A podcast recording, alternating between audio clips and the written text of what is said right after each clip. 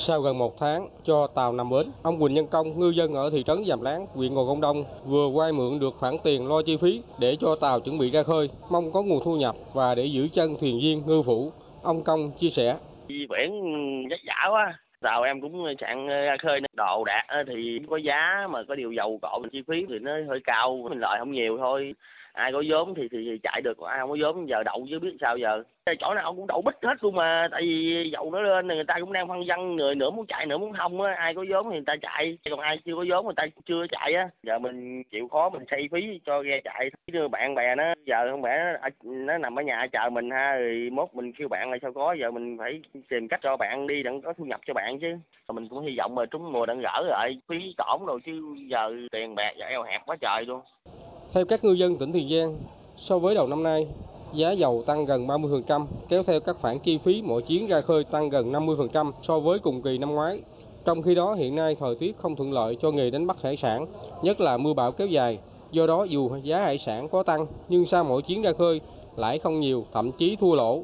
Khó khăn không chỉ đối với phương tiện đánh bắt mà đối với các tàu hậu cần nghề cá cũng tương tự khi chi phí tăng cao, thời gian nằm ngoài biển kéo dài Bà N, chủ tàu hậu cần nghề cá tại phường 2 thành phố Mỹ Tho cũng tâm tư.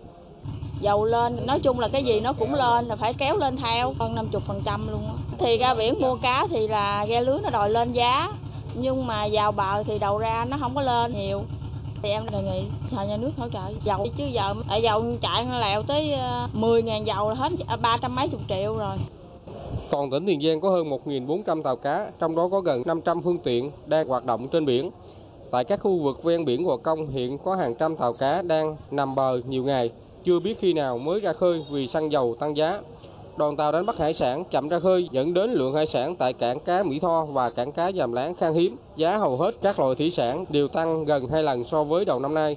Tại cảng cá Mỹ Tho mỗi ngày chỉ có vài phương tiện cập bến để lên hàng hải sản. Bà Trần Thị Nguyệt, tiểu thương tại cảng cá Mỹ Tho bày tỏ.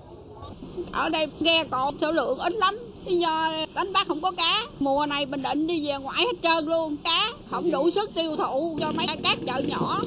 Cá nục ờ, hôm đó hả, có hai mươi mấy ngàn, bây giờ là bốn chục ngàn, có khi là bốn mươi lăm ngàn. Mấy loại cá khác thì nó mắc hơn nữa. Bực còn kinh khủng nữa, trăm mấy không?